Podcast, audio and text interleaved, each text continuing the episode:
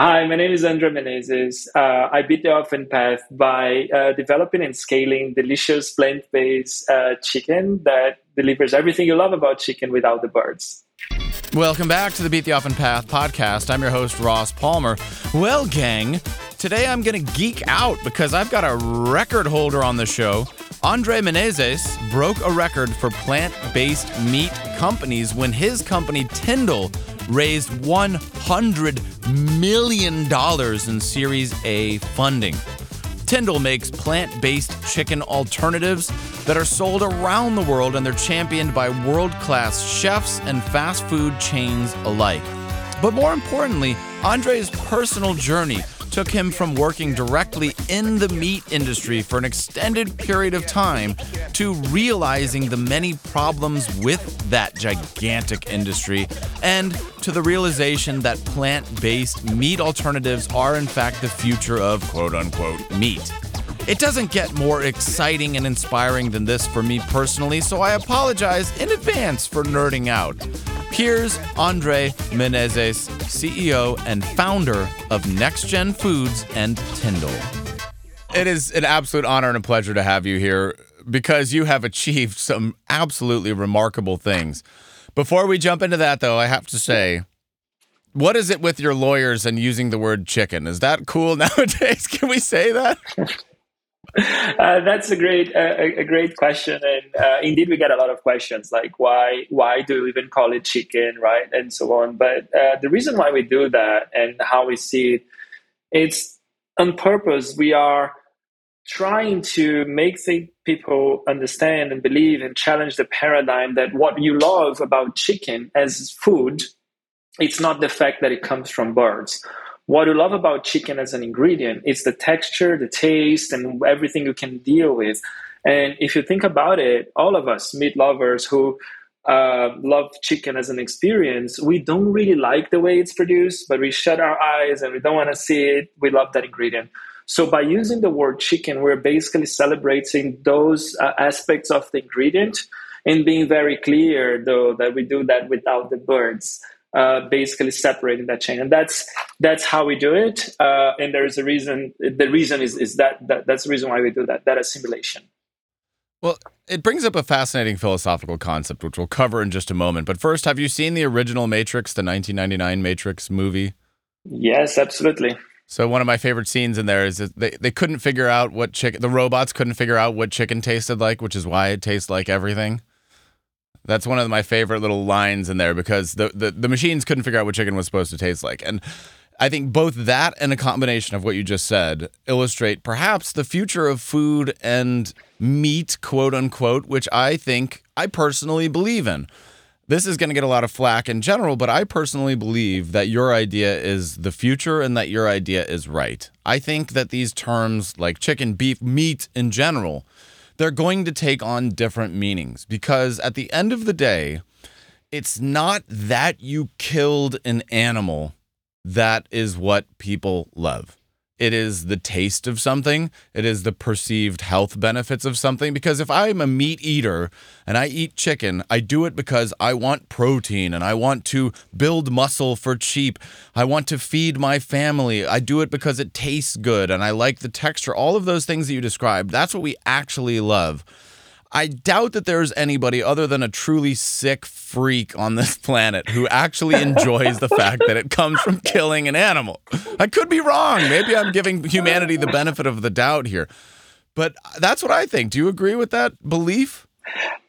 Absolutely, Ross, and that's uh, to me was a bit of my journey. I was uh, I spent over seven years in the meat industry, everything from production, exports, imports, distribution, and uh, despite being a meat lover um, and doing meat business, uh, I realized that every time I was in a, you know, visiting a slaughterhouse, which I had to do obviously plenty, right? Um, I felt like I didn't crave meat, the meat that I love. I was not craving it for the next few days, right? Uh, never became vegetarian on that occasion on visiting a plant, but uh, to me, we started just being a point like something's wrong. When I visit a cookie factory, a pizza factory, I crave that cookie. I want to take it off the line. When I go to a slaughterhouse, it doesn't matter how much I love meat. I just feel like I don't want to eat it. That smell, that everything that comes with it, you don't want it. And to me, this is when I realize how we separate everything I just described the nutritional, the benefits, the taste, and the texture from the way it's produced. And then the question comes is there a better way?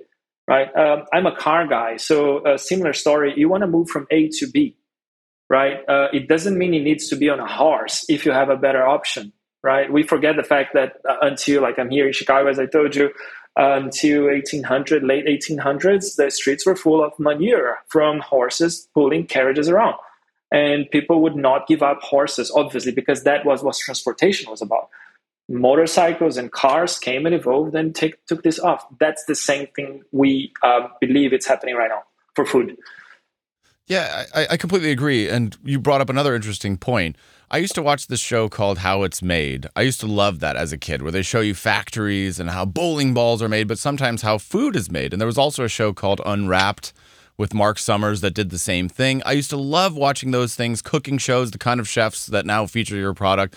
I a Food Network and I watched an episode where they make these, I think it was Hostess, the brand, those little fruit pies. It's just a little circle and they flip it over and make a fruit pie. They're very cheap. When I was growing up, they were probably 30 cents in the grocery store. Very, very cheap. And as a kid, I watched this and I had a dollar, maybe $2. And I was so inspired by how appetizing that fruit pie looked that I got on my bike and I rode to the grocery store about a mile away and I bought some of those fruit pies. And I came home and I opened one up only to discover that they were terrible. It was awful. but but the point is this that seeing how it was made was appetizing to me. It made me want that thing and a slaughterhouse obviously the food anything in the food industry sometimes there's videos floating around this is how hot dogs are made here's the inside of a mcdonald's factory here's where they just spray all of this meat with antibiotics and all of these things which is itself another concern. When you watch that you don't want to go out and buy a hot dog. You don't want to go buy those products. And you bring up a very interesting point that that separation is something that most human beings who weren't in your who aren't in your position of having to be at a slaughterhouse they separate those two things they put a huge wall in between those two and they say food and enjoyment is over here barbecue is over here living my best life is over here I don't want to think about how it's made. I don't want to dedicate a moment of thought to where it comes from because deep down, they know that to do that would be to acknowledge something that's so painful that it might make them change their views over here. That's the way I see it. And you're absolutely right. And it's interesting because if you look at everything, the way we communicate and the way we position and you know the way we serve the product, the product performance, it's never about pushing you as a consumer to a guilty trip that's not that's not what we want. It does not work. Food is enjoyment. It's emotional. Yeah. it's social. It's so intimate. And then times is the best moment of your day. You stop to have a great meal with someone you love. And when you're traveling those are part of the traveling memories. Uh, and that's the bar that we need to perform as a sector um, you know without the animals. Yes we've been using animals for thousands of years but it's time to move on uh, i guess with with something better. I mean i don't know if you know the whaling industry, hunting whales and using primarily the oil to light the streets and you know in the city Absolutely, was the yeah. fifth largest industry in the US in the late 1800s.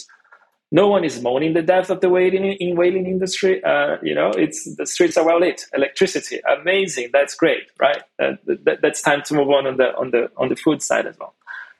Yeah, and it's going to take us some time to wrap our head around it, but it's easy to imagine that future generations will eat again chicken, beef, all of these things, and it just won't be the same thing. They won't know the difference because they're going to places like Veggie Grill where your products are now sold, so super great. Um, but I agree, because it's such an emotional thing for people, it's like religion, it's internalized. People, it's very deep, and anybody who has ever tried to convince anybody ever to be vegan or vegetarian has a, a, an impossible time of it. It's almost impossible to do because people associate these moments with the best moments of their life. Barbecuing with my family is the most enjoyable thing for me in the summer. I've had a rough day. I want a good meal. These are really, really powerful moments of joy in our day, in our year. Thanksgiving, a ritual, Christmas, a ritual. These are beautiful moments. And when you tell somebody, we shouldn't do this anymore, the message that they receive, in my experience, is I'm going to remove joy from your life. I'm going to make your life miserable and I'm going to take away the very things that make you human. That's why I think what you have done is so profound because A, you're focusing on pulling people towards something instead of pushing them away from it, which I totally agree with. But it's also profound because you have built a very large business. You have hit all of the metrics of a successful startup or new venture doing something that is also good. And I feel that a lot of people separate that too. It's I just want to make the most money I possibly can. Who cares how I make it? And you said, no, we can do both. We can build a successful company around something that is also better. That's why I'm just blown away by what you've done. You've proven it. That's a great point, and uh, that that's the second portion of that story, right? One story was that ingredient questioning how the ingredient is produced and what we really like about meat versus getting all of these from plants. That's one side of the story. The other story, as I was running a meat distribution company after seven years in the meat industry, and I'm an engineer as a background, so I was I was shocked, and I worked with investment as well. When I combined that engineering mindset, looking at how much resources we need to push into a system, the business uh, financial investment angle, seeing like how you know how this the P and L adds up and what are the trends and looking at all the meat industry, how the resources are utilized, like so inherently inefficiency given the conversion of food animal, right? Uh, and so many steps you have to take, transport, and you know you have loss of animals and deaths and all that on the way. To me, the question was like, uh, as a business, that doesn't make sense. So there is this false dilemma between, as you said, like you know, you either do something sustainable or you do something profitable. Um, and that may be caused by real, you know, short-term pain points. Because if you're starting something new that's more sustainable, a new way of doing it, the scale is not there yet. It's likely that's not going to be profitable, obviously. Um, but fundamentally, what we're doing is using much less resources than the meat industry using animal would. So in the long term, if you put it side by side, scale by scale, we are making something that can be potentially cheaper, more profitable, better, and bigger. Uh, that's as simple as that. So to me, sustainability is not about just doing something nice, more expensive. It's about utilizing less resources. As long as resources are not for free, and usually they're not, uh, that also tends to be uh, economically more feasible. That's that's a great point, and I have heard from a criticism from people who love meat, who are meat eaters. It's floating around the internet that it's not sustainable somehow if everybody in the world didn't eat meat that that would be a problem do you agree with that premise or is that something that's been totally debunked at this point i i i frankly uh, i mean i've seen many angles coming from that right and one of them is basically because you are basically effectively taking out all the farmers doing meat and so many jobs and, and this is one of the strongest points that people would attack uh, but again, I would just go back to the whaling industry or, you know, people who were building transport buses being pulled by horses. Uh, no one is really mourning the death of that industry. People move on, you know, you, you get better, you do something better. And I don't think that that angle is an angle that personally worries me. But I think more importantly is instead of being trapped into a binary, uh, like, you know, the meat industry will die or it will not, it will prevail. To me, it's all about um, in, in the end, for the foreseeable future, uh, it's, it's all about balance and growing, you know, finding a balance that makes sense. If you ask me in a hundred years' time, I'm pretty confident that it's going to make no sense to get meat from animals. It's just going to be the most, you know, archaic thing ever that no one wants to do. That's a hundred years. But to get there is not a battle of yes or no. It's not a zero or hundred percent. To me, it's like you don't need to have meat three times a day it doesn't matter. Yes, you're trying to get protein, but come on, three times a day is just too much. Like, you know, past generations, we didn't, right? So it's about reducing to a level that makes sense. And that's all, I guess, for now, right? And then gradually evolving products, technologies, distribution, uh, awareness, all of those things evolving and moving towards that that goal. That's how I see it. A bit more pragmatic, uh, although uh, the reality is that we need a very quick shift for sustainability mm. reasons. Yeah.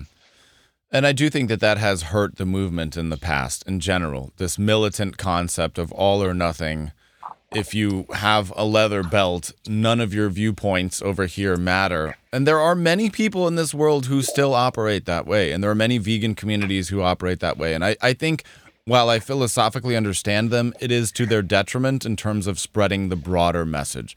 Because what you said is exactly what I believe. If somebody who's eating meat three times a day can reduce it to once or twice a week, we have made massive gains as a society. Massive gains. So I don't believe that somebody, oh, you can never, ever, ever do this again. And again, like I learned, I was a, a I was a hardcore vegan for a couple years, and now I'm I'm not anymore. I eat a lot of vegan meals, but sometimes I will eat fish, sometimes I will eat eggs and cheese. Not very often, but I did full on total vegan for a couple years.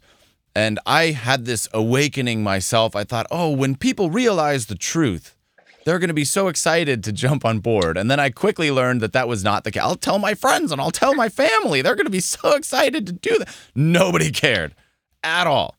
And then I learned, okay, that doesn't work. So I stopped trying. Like so many people, I just stopped telling people about it. And then if somebody would ask, I would explain. But that was where we ended up. But I have noticed that through that behavioral change over the years, people around me would start saying things to me like, I eat vegetarian meals sometimes, or sometimes I eat vegan dinners. And I was thinking, that's it. That's exactly the change. If, if they can go to Veggie Grill just one day and have a TiNDLE chicken sandwich instead of the one next door, that's progress. Absolutely. And, you know, what you just described, just reducing that is technically small amount, right? Just bringing meat to a place in which meat is not a staple and it's basically a treat or whatever. That's gonna take be more effective for um, you know the, the CO2 emissions and greenhouse gas effects than taking all the cars off the road. That's how big it is. Transportation is very small when compared to food system and energy, right? So yeah. that's how big it is. Even a partial small change and and that's what I think uh, you know by having a um, a line of thinking in which you are opposing sides and say, as you said, if you let a, have a letter bell, don't talk to me because you're not like this does not this is not inclusive. That's exclusive right? And you're not going to get someone who's going to transition out so quickly for after decades of learning that meat is great and loving everything about meat and having leather everywhere wrapped as a sign of good quality right? So it's about basically step by step growing and pulling and not not excluding but including. And that's what we try to do so much. It's basically it, which is also genuine to who we are. Uh, we wouldn't be genuine to ourselves if we were trying to force people to go vegan as even most of the team that we have is not actually vegan. Mm-hmm. yeah that's a very good distinction. One of the most compelling parts of your story you and your co-founder timo recker right? Yeah. Am I am I correct in thinking that he was a third generation meat family or or more. He's a multi generational meat producing family. What's Timo's story? Because that's such a compelling arc for both of you. Yeah, it's it's funny because yes, he's a third generation schnitzel manufacturer in Germany, uh, right. and uh, he he was a very similar like it's funny how timo and i we are about the same age. We like were born in different places. Our paths only crossed very recently but like so many things in common including that. So the background with meat and the business. And what happened to him is that his father you know was running his father was a second generation was running this schnitzel manufacturing company in germany and then uh, he was you know brought in to help uh, turning around the business. They went into some financial uh, difficulties back in 2008 2010 and then he went in and said look i love all of that. I love the schnitzel. And but the same thing when he went to the farms to the to the factory farms and slaughterhouses they're like i don't like the way this is made. I don't want to be part of that. This is not the future. This is archaic. How can i make it again same the protein the content the fiber everything without the and then without the animals. And then he started studying and that's how he created his first venture which was called LikeMeat.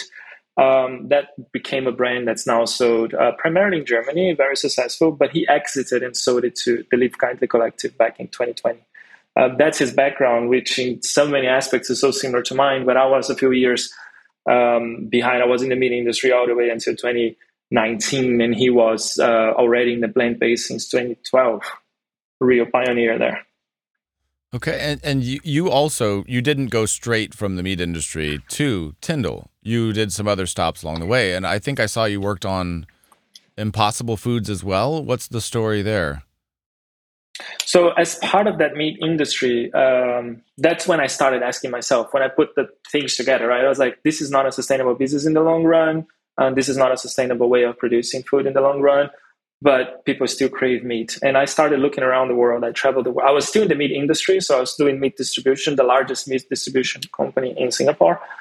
Um, and then I started traveling around the world to try every single product you can imagine. And as a meat lover, they would have to meet my bar um, so uh, while still at the meat industry, I started looking at plant based as the future of that business and the future of uh, the planet. And then I decided to bring some of the products into Singapore, the ones that actually made my bar, right? Uh, that's the context in which I was um, running and leading that distribution. One of the distributors bringing Impossible into Singapore, uh, which was a very eye-opening experience to me, and that's how I got connected to Timo. I was bringing his products as well to Singapore uh, and got connected to so many other founders like you know Just Eggs and Miyoko and so many interesting companies out there.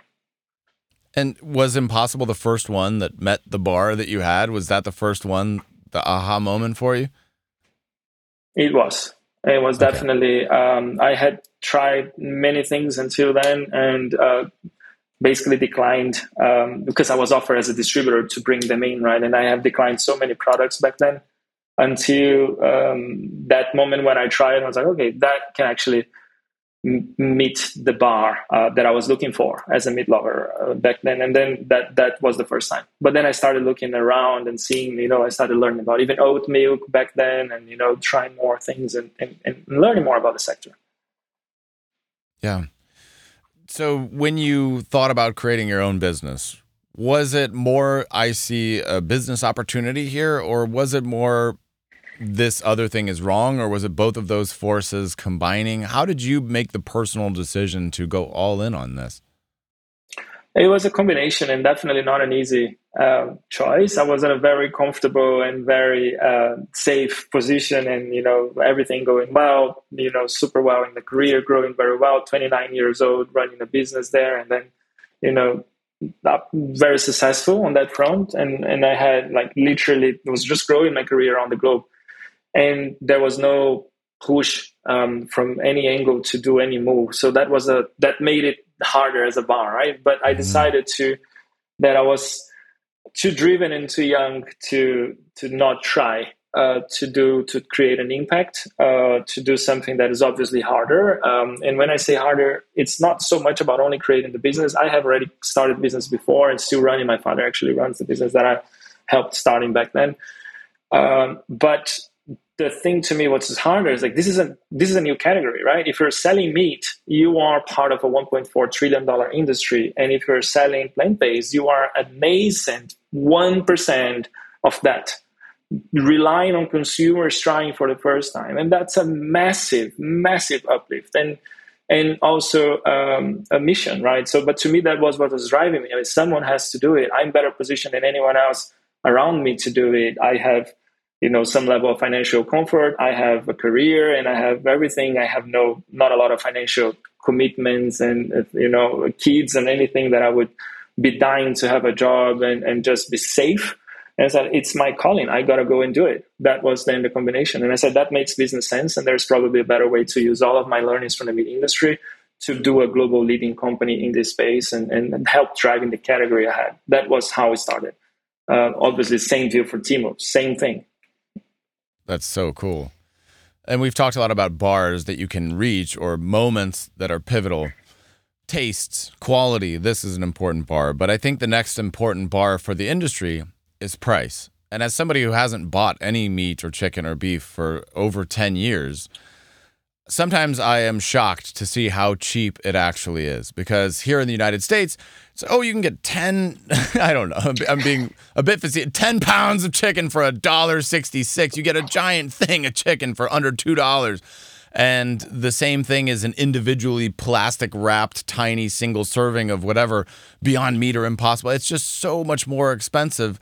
And that is an unfortunate bar that has not yet been met because for many people who are just struggling to get by, who don't have a lot of extra income or wealth, they say, Yeah, I might be interested in this, but this other thing is just so much cheaper and I can feed my family uh, so much better with it that we haven't yet reached this equilibrium where the efficiency and the cheapness of products on the input side of the artificial meat matches the cheapness of purchasing the products for actual meat. Is that only because of subsidies? What is the reason for that and how do you see the price coming down in future years of the new types of meat?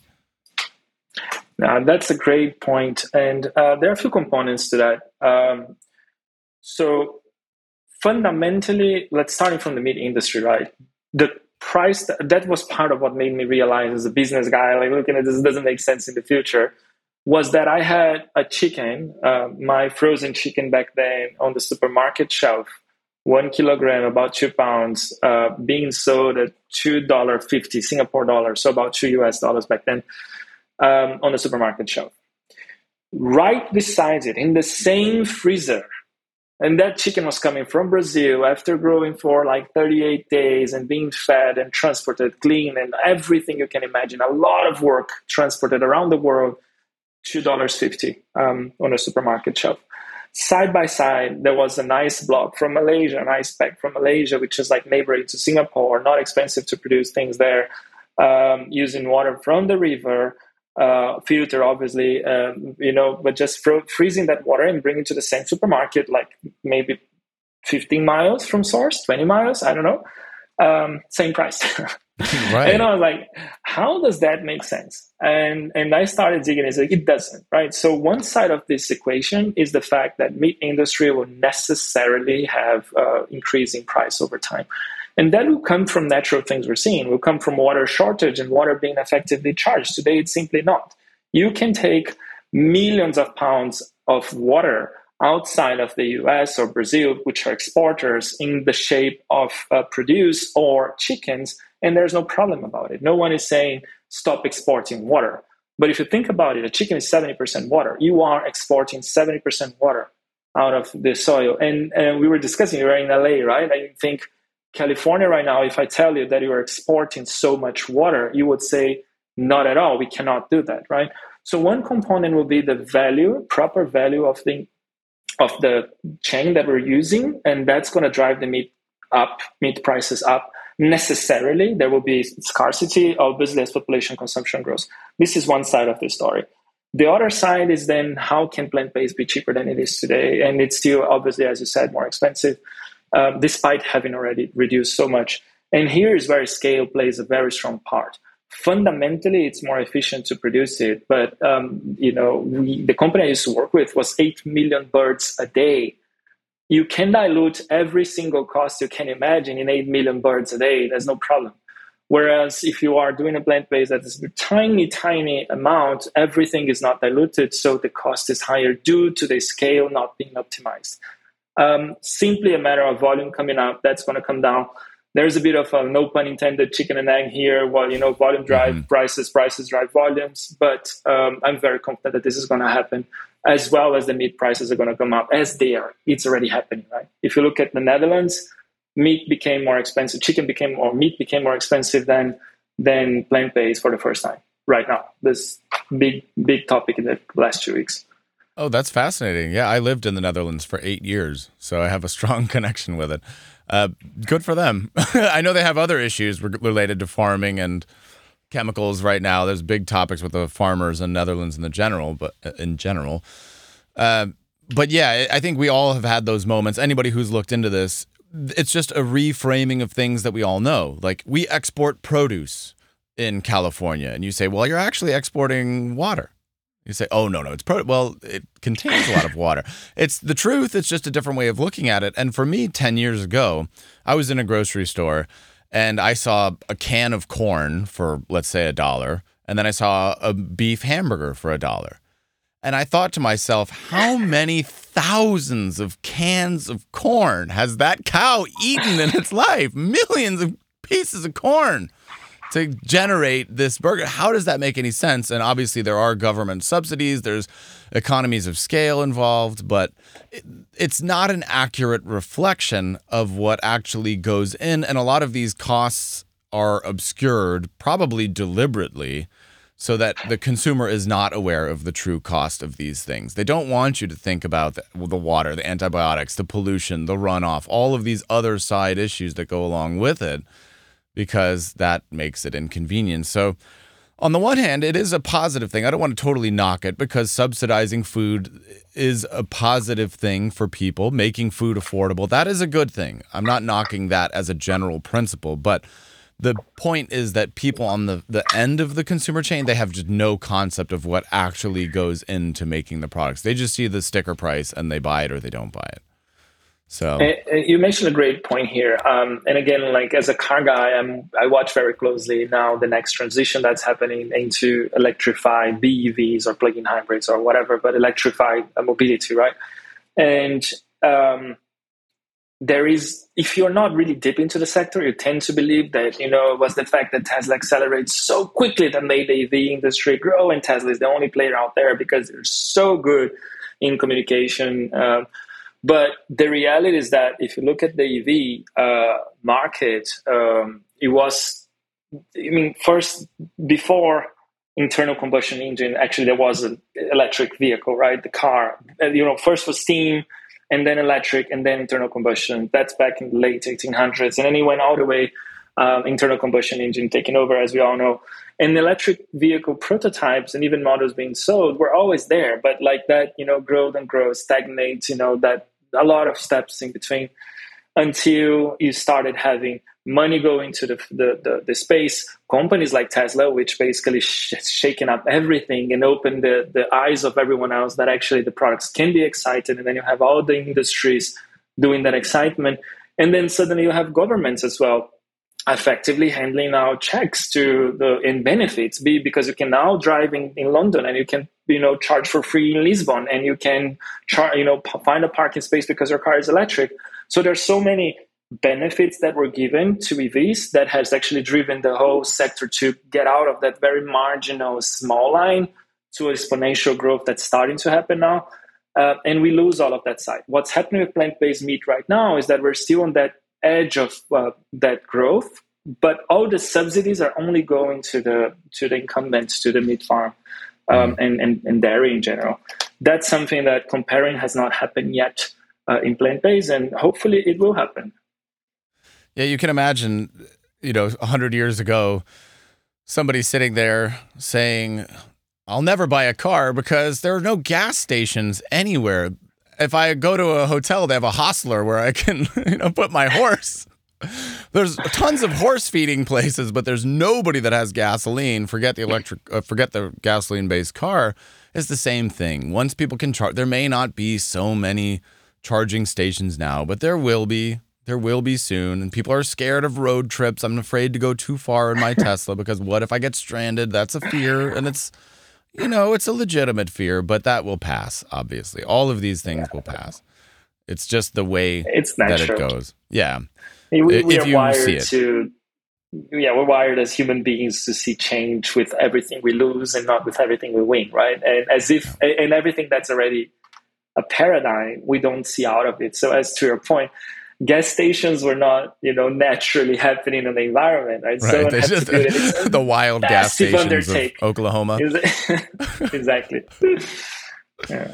Yes, that's that's that's it. And you know, we have to talk a little bit about the origin of the name because I think it's very funny. And I, I will admit, the first time that I saw the name TiNDLE, I did think Tinder before I knew anything about your company. I thought Tinder, that's funny.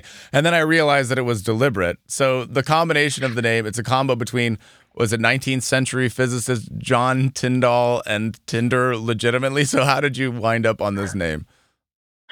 No, the t- Tinder was not. Uh, I mean, we oh, that's a joke. Okay. The, yeah, but uh, Tinder, when we created the name, was basically inspired on John Tyndall, as you said, the physicist who figured out that CO2 has heat absorption properties, and that's the base understanding for greenhouse gas effect. And you know, because we are in this space, this is so relevant and we couldn't call it like you know Tyndall T Y N D A L L. It's just too uh, you know not not in line with what we wanted as a small modern short name. So that's how it became TiNDLE. Is it obviously we knew that two associations could uh, be made for people who didn't know us and be Kindle, be Tinder, but we were not uh, unhappy with that. We're fine.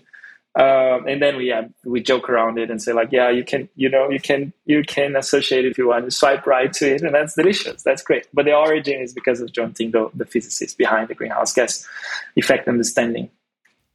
A name who should be a household name, but is not yet, but should be. So uh, we'll try yes. to help him. Yeah, exactly. You're on your way. Uh, so we've talked about a lot of positive things. We've gone forward. W- were there moments when you began this? Was it a straight upward journey? And the next part, we'll get to some of the stats, which are truly mind blowing. But you started this. You decided to take on a, a co-founder to do this journey. Were there difficult moments where it seemed like this wasn't going to work? Were there struggles, or was it pretty much instant positive feedback? Uh, never easy. Uh, every, I mean, frankly, I can write down in, in time every three months we had a major uh, evolution as a company, and since the beginning. And those evolutions was ba- were basically happening when we were able to unlock some of those major issues we were finding, right? And they could be anything around. Um, I mean, when we started, what was what were we going to do? We didn't know it was going to be chicken or what. We knew it was going to be plant based, but plant based what, right? And uh, every single step you can imagine. We started in April 2020, lockdown, as you recall, and we wanted to create a global player in a new space. And yeah, congratulations. You cannot leave Singapore, um, you cannot travel anywhere because the borders are all shut. How do you do that? So from that moment, to you know oh the markets are collapsing back then right if you recall later there was this massive uptick but they, they collapsed before and we're like do we stop or do we go ahead? So every moment there was like immense challenges that um, we internally we celebrate them all. Uh, we're very clear about that celebrating mistakes and celebrating challenges. But obviously if you're looking from the outside we're basically looking at output and the output has been amazing. So there were to your point many many challenges uh, from you know COVID related challenges to how do we scale up? How do we do line trials without being able to travel? We were in Singapore, the production's in the Netherlands, we couldn't travel. How do we do line trials? Everything on video conference. It's not easy, right? And uh, we're able to do that. How do we hire remotely? How do we raise funds without seeing anyone in person? Like, how do we get people to taste the product sitting in the middle of, like, you know, another continent if we cannot travel? And shipping food, frozen food around, it's not something straightforward, right? If you're carrying in a handbag, it's easy to bring some samples, but which is how people would do before. But for our case, we couldn't. We had basically to do an, like, almost an export process for every single sampling we're doing. I mean, the, the, the list is just crazy. Uh, and we're very proud of all the challenges we went through. Um, and so far, we've been able to, it's our ability to go through them and navigate and, and adjust and move on that I think defines uh, who we are. Was there a moment where you thought I made a huge mistake? Uh, in terms of like specific, uh, never yeah, as a just, company. You never made a huge. like you a, said you were comfortable. You had a great job. You had a great career. Was there a uh, moment after you took yeah. the leap where you thought I made a huge mistake? What never. am I doing? That, that's a never. Uh, that's definitely a never. Uh, there was no moment that I that I questioned myself whether this was the right thing to do um, that wasn't ever. But if you think about obviously as a company, and you know, as we were doing A or B and taking routes A or B, then yes, we had mistakes and, and learnings and move on, and that was that was obviously uh, very very normal. It, it is normal, yeah. So to that point, that's a great answer. I love that that's your honest answer here. Uh, how does it feel now being on the other side? How does it feel having shifted your priorities versus how it felt 10 years ago when you were in the middle of this other thing. Do you have a different passion for your career, for your life? Has your personal life changed? Do you feel happier? I was always like, I, I never had a linear career. So, like, I mean, I started my first company, I was 12 years old. I was always there, like, you know, uh, and then I started another one um, that it's owned by my father with two of his brothers.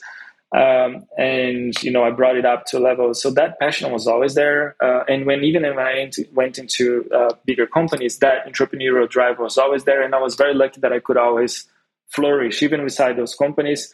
I could I had entrepreneurial mandates. So that was something that to me was always there. Was never I didn't have a linear progression by any means. Like I started from investment fund and then went to like supply chain and then I was I have grown in different very quickly within that letter, and then I was expat to Singapore, a joint venture, took over like the management of the business there. Nothing of that was normal. So I'm used to no normal linear path. I've never believed that was uh, you know linear. Like I just I just can't. I'm not I'm not disciplined well enough to uh, to follow a rule or, or, a road that someone tells me. Uh, I'm not. I like to develop my own path and, and and you know always reevaluate everything. So on that angle, it didn't feel like a, never felt like a you know oh my god it's a massive difference um, you know personally but uh, it feels on a mission side it feels so much better. Like it just feels that everything i'm doing all the effort i'm doing is worth it. I'm not doing it for me. I'm doing it for a greater cause and i'm trying to help you know live in a better planet uh, for the next generations uh, whereas just trying to get myself a, a, a fat salary uh, you know that i could get on a meat industry easily right yeah and do you think that that's a progression that a lot of smart people must make? Because as we grow through life, we must make a sort of progression. We have different values when we're 10, when we're 12, when we're 20, when we're 30, when we're 40. Do you think that it's a logical progression? Because when we're a kid, we have no concerns. We just want to have fun.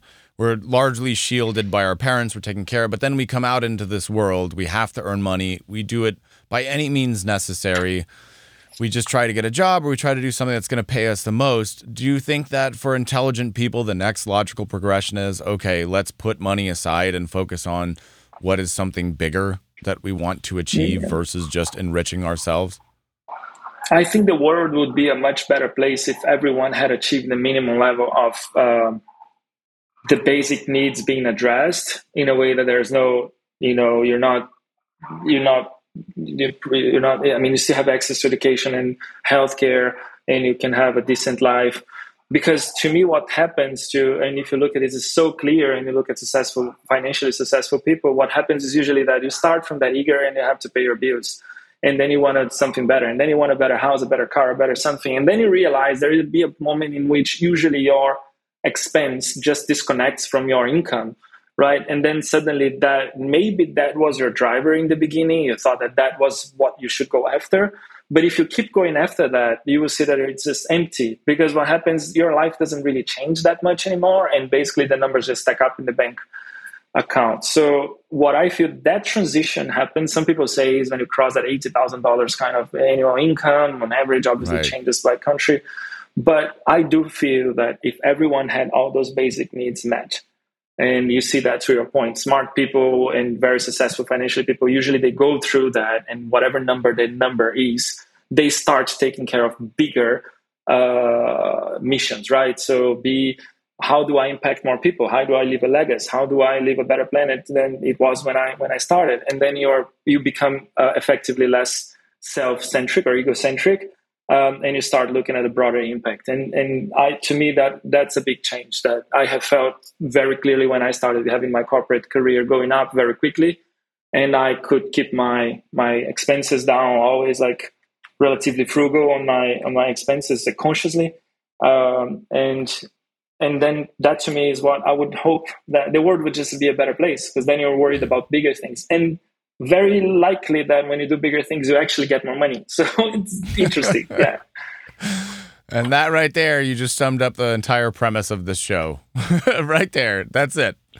And to that point, boy, have you done some impressive things on the other side of this transition. Let's talk a little bit about some of the numbers, some of the accolades. So, uh, I think you had a, hundred million dollar Series A round, which was a record for plant based meat, which is just incomprehensible. How did you describe? How would you describe that funding for this business? How did that go? How did you achieve that record here? I, I think it's obviously a combination of uh, some portions of it is a merit, uh, some portions is a you know very mission aligned uh, investment partners, and a portion of it is also the the, the market environment. But uh, the on the market environment, obviously, you know the, the, the investors and the flow of capital into economy uh, is obviously very helpful. And by no means I think anyone should dis- disregard that. Right, uh, whoever has raised any money over the last three years uh, have has had a probably an easier time, be the valuation, be the value, be the how easy or harder it, it was not or um, to raise. The, the macro factor was actually great all the way. That's one. Investors that are like long term aligned, that they really see that this is important and has to be driven. Like you know, Temasek is such a voice in this space, and being backing it up, and you know, a, a long term investment that really see that as a as a game changing opportunity. And then on the micro level, on our side, basically we're very clear about uh, when we started the business, not being the first time we're doing business. Uh, Timo and I, we started not with our pet's passion. Like it's not that we had this technology and we want to sell it, which is the typical startup way. And let's start small and then try to grow. We started from a perspective like we want to build a global leading player as fast as possible, learning from all of our past in the industry, uh, meat and tech industry or whatever. How can we make a global leading company at the fastest possible way?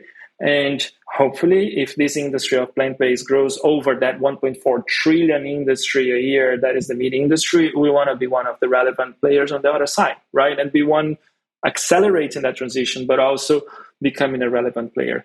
When we combine all of that with all the early signs of success we have been having since the early days of the company, um, product performance, brand performance, ability to open new markets, supply chain working, all of the backup. Um, the, the, investors just helped um, us and backed us up. That that's how that that has happened.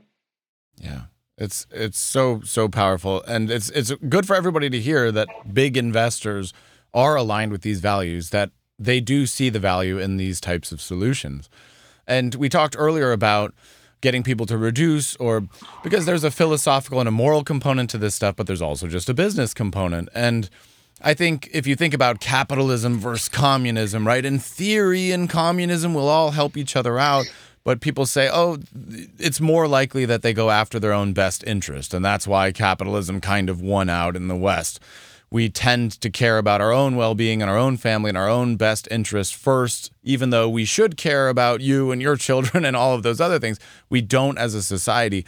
And I love, love, love the idea that there is a really smart business person out there who maybe doesn't even philosophically care, who's not altruistic or doesn't morally care, but that they do these kinds of things that are good for the planet from a business perspective. Now, the ideal person would be somebody who thinks about philosophy and morals and ethics and reaches these conclusions from that perspective. But if there's somebody else who's really smart and good at business who does it because they say, I can raise a $100 million doing this because that's where the world is headed, even though I don't care, I'll take it. I'll take that because if more people do that, world is going to change in a positive way. So I think it's just very important that stories like yours – reach more people so that they're aware. Again, it's not a choice between making money and doing good. And to your earlier point, in fact, you might make the most money when you do the most good because other smart, influential people see that and they're aligned with your mission as well. How powerful is that? Exactly. I mean, I'm an optimist and you know, I just I think there are ways to make money not doing good for sure but uh, classically speaking but i do tend to believe that if you're doing good to a big amount of you know big number of people we will you know money will come because people will want to compensate you in the form of buying our products or services or whatever um, in a way that that's going to come back as money. Um, think about music industry is a classic one. Artists doing great music people feel great about you know the music and they're going to be buying and streaming and whatever not uh, those guys are making tons of money. Is that bad? I think you know killing some of those false um, dilemmas or dichotomies between oh you got to do good or do money. Uh, like it, I think basically I think Rachel Conrad she sits in our board and she says something very powerful. I don't know exactly you know I'm gonna kind of quote her here and then the idea, which is like how can you explore capitalism to do good? To accelerate transition. So what is yeah. there? Because you need money. Let's be honest. You need resources. You need money. You need talents. You need salaries to pay the people. People have to pay their bills. You need communicate. We're dealing with a 1.4 trillion dollar paradigm that's been around for thousands of years. It's naive to think that just being nice and and and fun would get us there uh, and drive impact. So how do we use capitalism to drive that? And in return, we feed capitalism back with with the returns on the company, right? Uh, that, I think that's a fair game. Uh, not everyone needs to agree with that, but that's our take. Yeah. And I, I'm, I'm with you there. Not everybody does need to agree with it, but it is also, it's my take as well. And it's just a pragmatic thing, it's a practical thing because there's only so much disruption that anybody can do. You can't tear down all of the systems themselves overnight. It's impossible. You can't build a new system, you can't build a new society overnight. But what you can do is find a different and unique way of working within these existing structures and systems that achieves something bigger. It's more surreptitious in that way. And I think, as I've said before on this show, I think it's our best general bet. It's our best hope at this moment in time where we know we need action. We know we need massive action. And we know we need smart, hardworking, and talented people to be thinking about these problems because if, if people like you aren't solving these things, nobody's going to do it.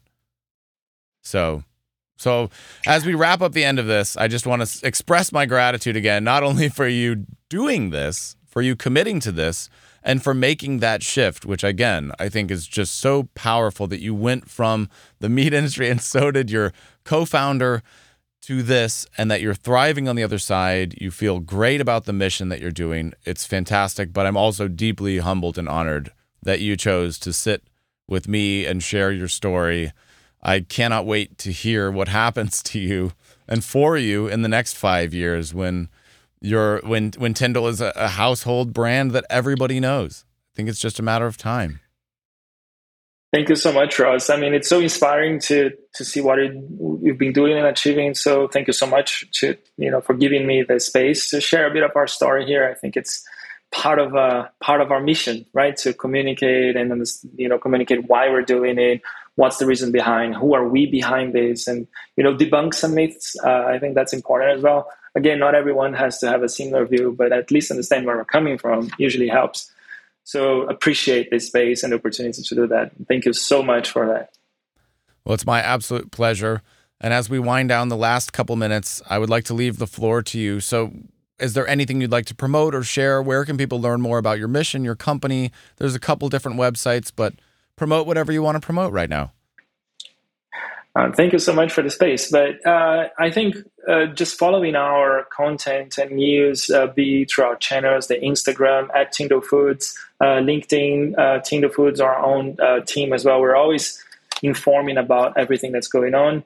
Uh, in our website, tindle.com, you can find even restaurants that are serving uh, near you around the world, right now in nine countries.